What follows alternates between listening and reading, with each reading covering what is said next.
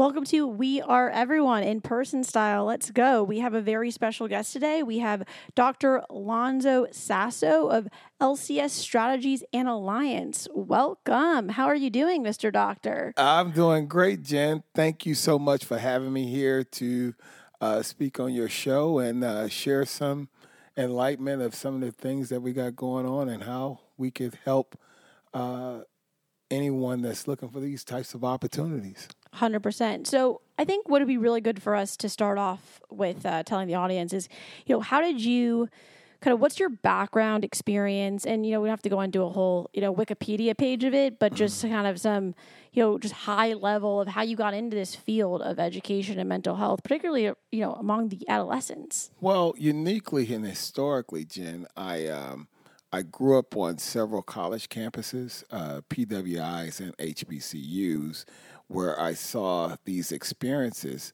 firsthand. And um, coming from a background where uh, both parents and grandparents worked on in higher education and and during that time frame, you know, they were the professors, they were the coaches, and they were the mental health therapists at that time. And all those types of opportunities were centrally located into one or two individuals. And now this uh, these fields have um, expanded for quite such a time since the existence of their work ethic when that was going on during the 70s and 80s and now they're so that the field just expanded and I became a sponge in those opportunities and found my niche and the desire to help people get from point A to point B as well as being um, helping people with education as well as counseling and being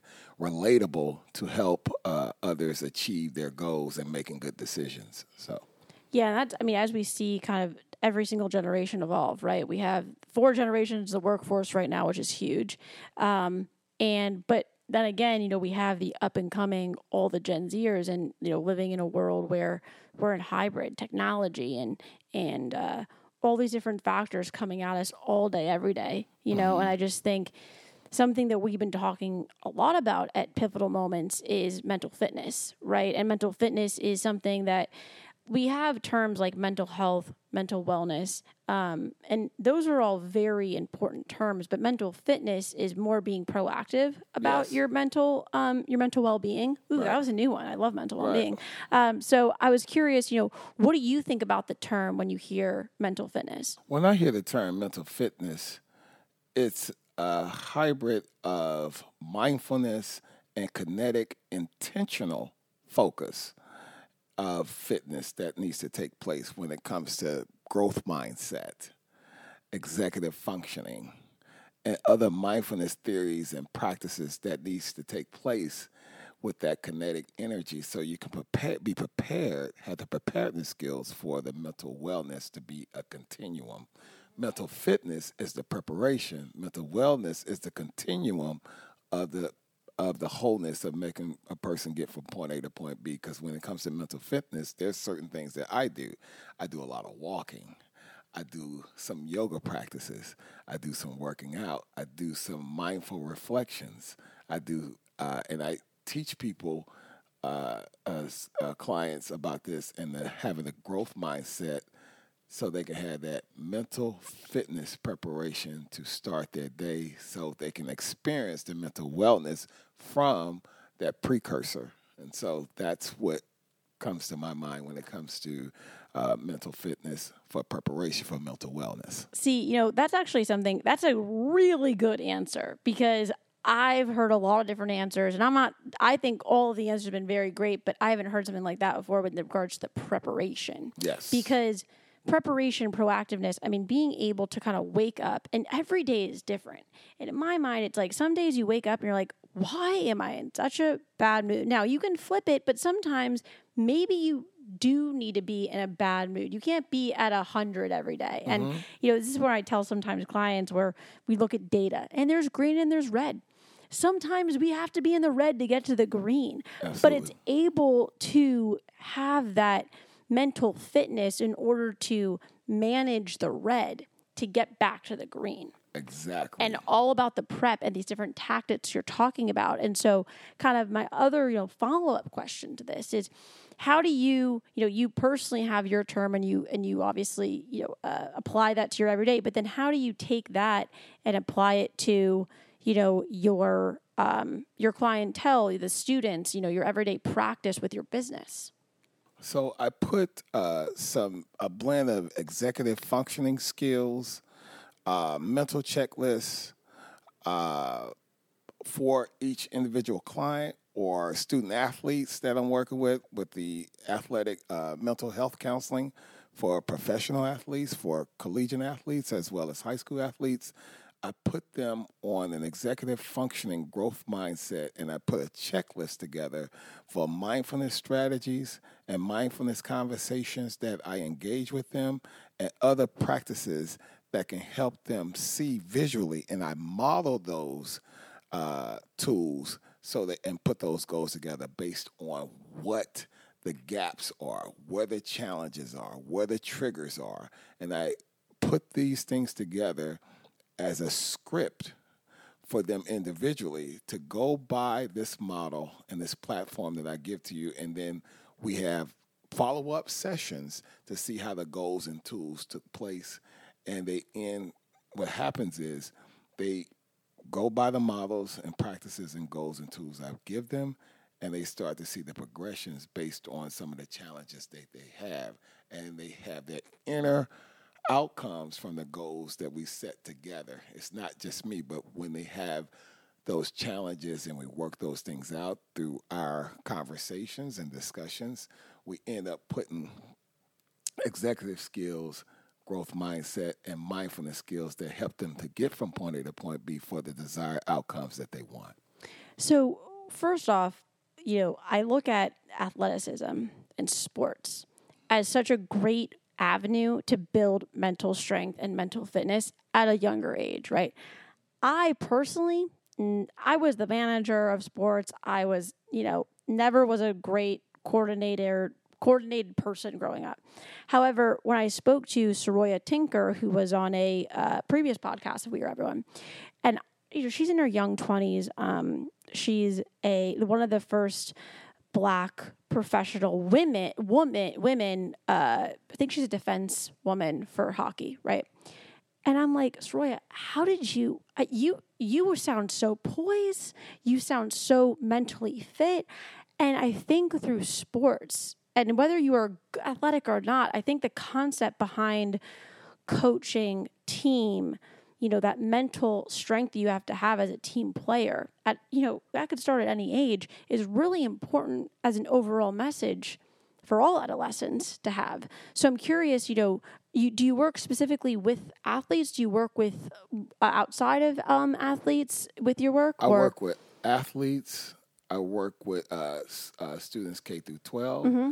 i also work with college students uh, for their preparation for surviving their first year in college, making that transition because mm-hmm. there's a mental uh, uh, preparation gap from K 12 into college and being aware, being relatable, and understanding where the line, landmines are when you engage with professors, you engage with uh, older upperclassmen on campus, uh, you engage with your peers on campus as well. And there's survival techniques of uh, the whole scheduling process, uh, the whole student life process as well, because there are so many things that happen when you make that transition, and it's about social, academic, and holistic fit that those individuals have to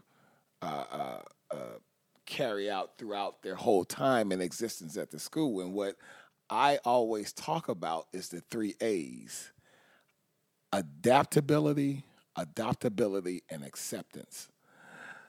Those are the three A's and the tools that I talk about with some of these clients all the time. How to adopt, uh, how to adopt friends, new teammates, new peers, ad, uh, adopt alliances at the school so it can make the school experience easier.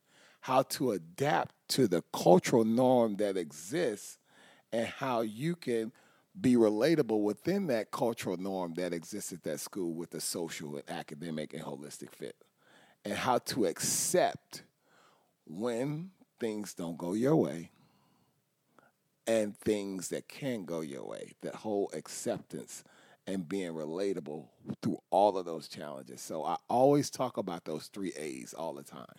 It's so important because I remember when I was a freshman and I'm a homebody, you know, I grew up in the DMV, went to Maryland, and I think the uh, the adopt the adopting adaptability and acceptance those are like really the three things that when you come from high school which is comfortable you know for the most part sometimes it's not nothing's really comfortable being an adolescent yeah. to be honest but then transitioning i mean there's a lot of jump like there's a lot of transition marks between elementary school to middle school to high school then to college mm-hmm. for an adolescent to deal with and and you don't really necessarily have you know, perspective, which mm-hmm. frankly, perspective is something I learned in my mid 20s. You know, mm-hmm. I, I did go, and I just think that's something that's like having that perspective and having that mental fitness, like, particularly, you know, then this way you can block out that noise when mm-hmm. you are in college and, and really be true to yourself as you evolve into, you know, as you continue to evolve. I mean, there's six year olds, seven year olds, eight year olds, doesn't matter what you're never to your height of anything yet, right? But right. being able to be in a good mental space to get there. Exactly, because those three A's are so essential mm-hmm. to get to the two A's that I haven't mentioned yet. Oh, well, let's association and assimilation.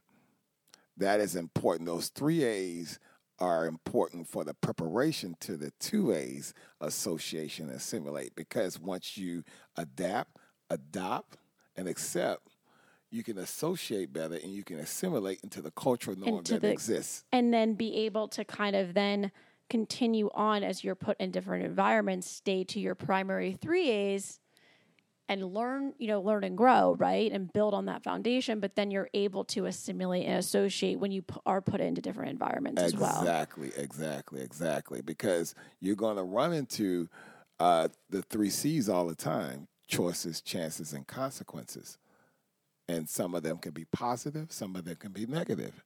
And so having those tools to use and be aware, awareness and relatability. Being aware and being relatable for those things, then you will have a positive three C's, choices, chances, and consequences, or because of the the three A's that has prepared you for the two A's. So and they'll just all keep on building like they the keep alphabet. building up, and when they build up, it builds into the three E's: energy, effort, and enthusiasm, which will buy you excellence. So those are the things that I tend to set as a tool building mark or benchmarks for the clients that I work with, whether you are a K through 12 student or you're an actual student athlete that's uh, high school, uh, college, or professional athlete, or those who um, have, uh, you know, venturing into corporate support and semi corporate coaching for those who are struggling working as a team in uh, public and private sector as well as government as well. Mm-hmm. See, what I think is really interesting is that at this moment in time, I mean, if we look at all these things that could be prevented in older life it has to do with all ch- child rearing and mm-hmm. like coming up as you know being able to have those tools for success and i remember you know i struggled with learning disabilities when i was um, or not struggled yeah i did struggle with them now i thrive on them because i use them a different way right but even with my mom who was so you know meticulous and neurotic she still didn't set me up for success in some ways because it wasn't available back then. Like I was in dyslexia camp for a month, and I have, eh, I'm just now admitting that I have minor dyslexia, but it's not to the extent the extent of being in camp for a month. Like, what other things, what other resources could have been available at the time to help set up? Like, I think mental fitness, mental strength, uh, mental wellness are all things that should be at the core of child rearing. And of course, you want to keep your child alive. That's number one, right? on top of that though it's how can you how can this child take care of themselves when they do enter into you know this adulthood and i think these points that you're making are so key that you think about the tutors that you have you think about all these different aspects that you give to your child i think there should be you know, to your to exactly what you do available to everyone. Absolutely. You know? Absolutely. And one of the things with these new social and emotional learning um, uh, programmatic uh, uh, modules that's being put out now and uh, through best practices, through research, there's now a new adoption of teaching kids resilience at an early age. And I think that is a very important tool for everyone, particularly with the mental fitness portion that we talked about. That resilience uh, could help uh, be a great antidote of overcoming some of the mental challenges and triggers that we face every day, whether we get to the core of it or not. Mm-hmm. So, resilience, employing resilience and resilient strategies is very important for people to navigate their best self. Resilience is something we talk about a lot too at Pivotal Moments. That is one of our big words because I think all of us, you know, no matter what the age, even if you have a five year old right now with a mask on going to school, and um, it was funny because I was looking at Melissa Hart. She put this uh, Instagram video up, and she has her youngest would come over today. She's like, "Mom, I wore my mask all day," and she was so proud of himself. And it's like just things like this resiliency in a five year old who, you know, he didn't. Know, you wouldn't have to know that you have to put something like that on all day. It's just different. But having the that that resilience of that's that's the human condition right? And I would like to kind of touch on, you know, moving on to another topic in our interview is um, inequity, right? Because I think a lot of people, and I was in an Uber last night uh, going to an, a closing art exhibit, and we were talking about mental health, and it's not it's not fair in my mind that people don't have that we look at mental fitness or health as more of like a privilege, and I think that's BS because all of us, the reason why we're called We Are Everyone, my show and our show at Pivotal Moments, is because we are everyone everyone has emotions, everyone comes from different walks of life, but the access to these resources are not as uh, accessible as they should be. And so I'm curious, you know, within your work, you know, what type of different organizations have you worked with, or um, what have you seen as access and um, you know resources for not just a certain type of group, but you know, for, for quite frankly, everyone? Well, I have been intentional an intentional practitioner to make uh, myself available for all. So, uh, whether you are a K 12 school district, whether you are a mental health firm, there's some mental health firms I'm starting to work with at this point.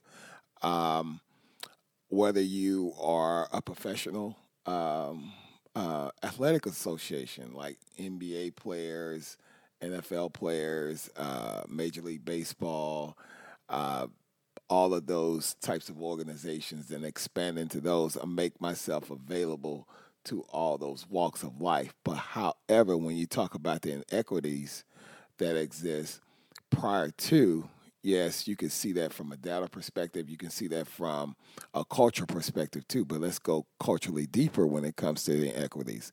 A lot of times, some cultures um, be- had a different belief system uh, of not seeking mental health support uh, and found alternative ways to help individuals get from point A to point B. And a lot of times, those triggers, those issues, and those problems will be buried within.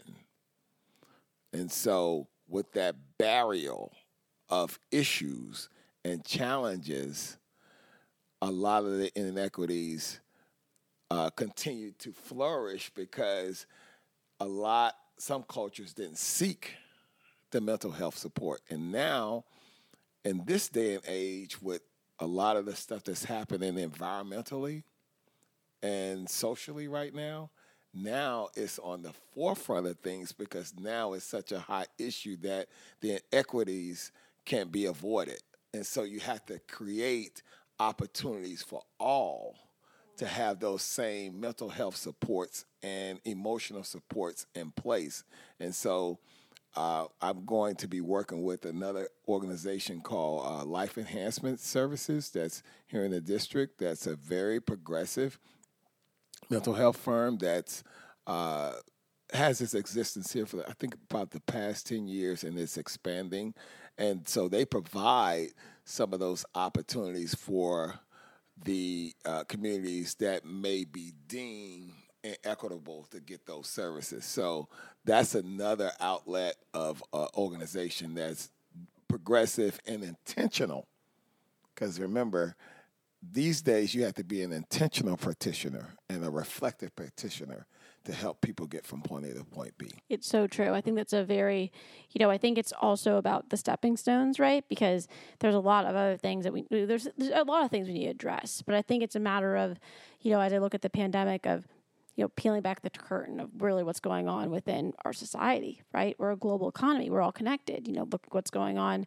And, and we have a lot of empathy and we have compassion, but I think it's the balance of using that compassion because you, you can sit in empathy for a really long time. You can sit in these feelings. Having compassion is where you take action. Mm-hmm. And I was talking to uh, one of my psychotherapists about this, and I think it's a interesting, interesting concept. So I'm curious, you know, you know what as we kind of like look at and kind of wrap up some of the conversation points here is you know what do you think the future of um, this industry is around education and mental fitness. And you know what are your kind of plans in con- in continuing to um, work with the future of our workforce and the future of our society?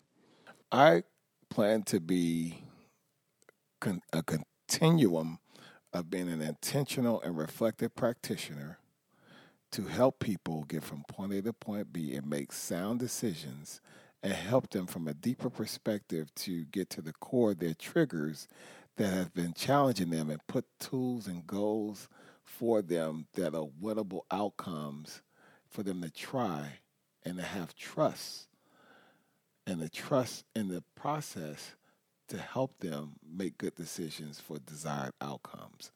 And some of uh, the clients that I've worked with in the past, most recent years, uh, the past three years, I have been, I get, I enjoy the response of the impact that I have helped someone get their desired outcome, their desired choice, or their win long term or short term from issues that they've had challenge with.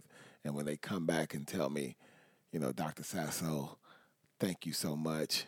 This is the outcome of what we talked about, your impact and your support helping me navigate through that situation was so great. That's, to me, most of the time, that's more than money.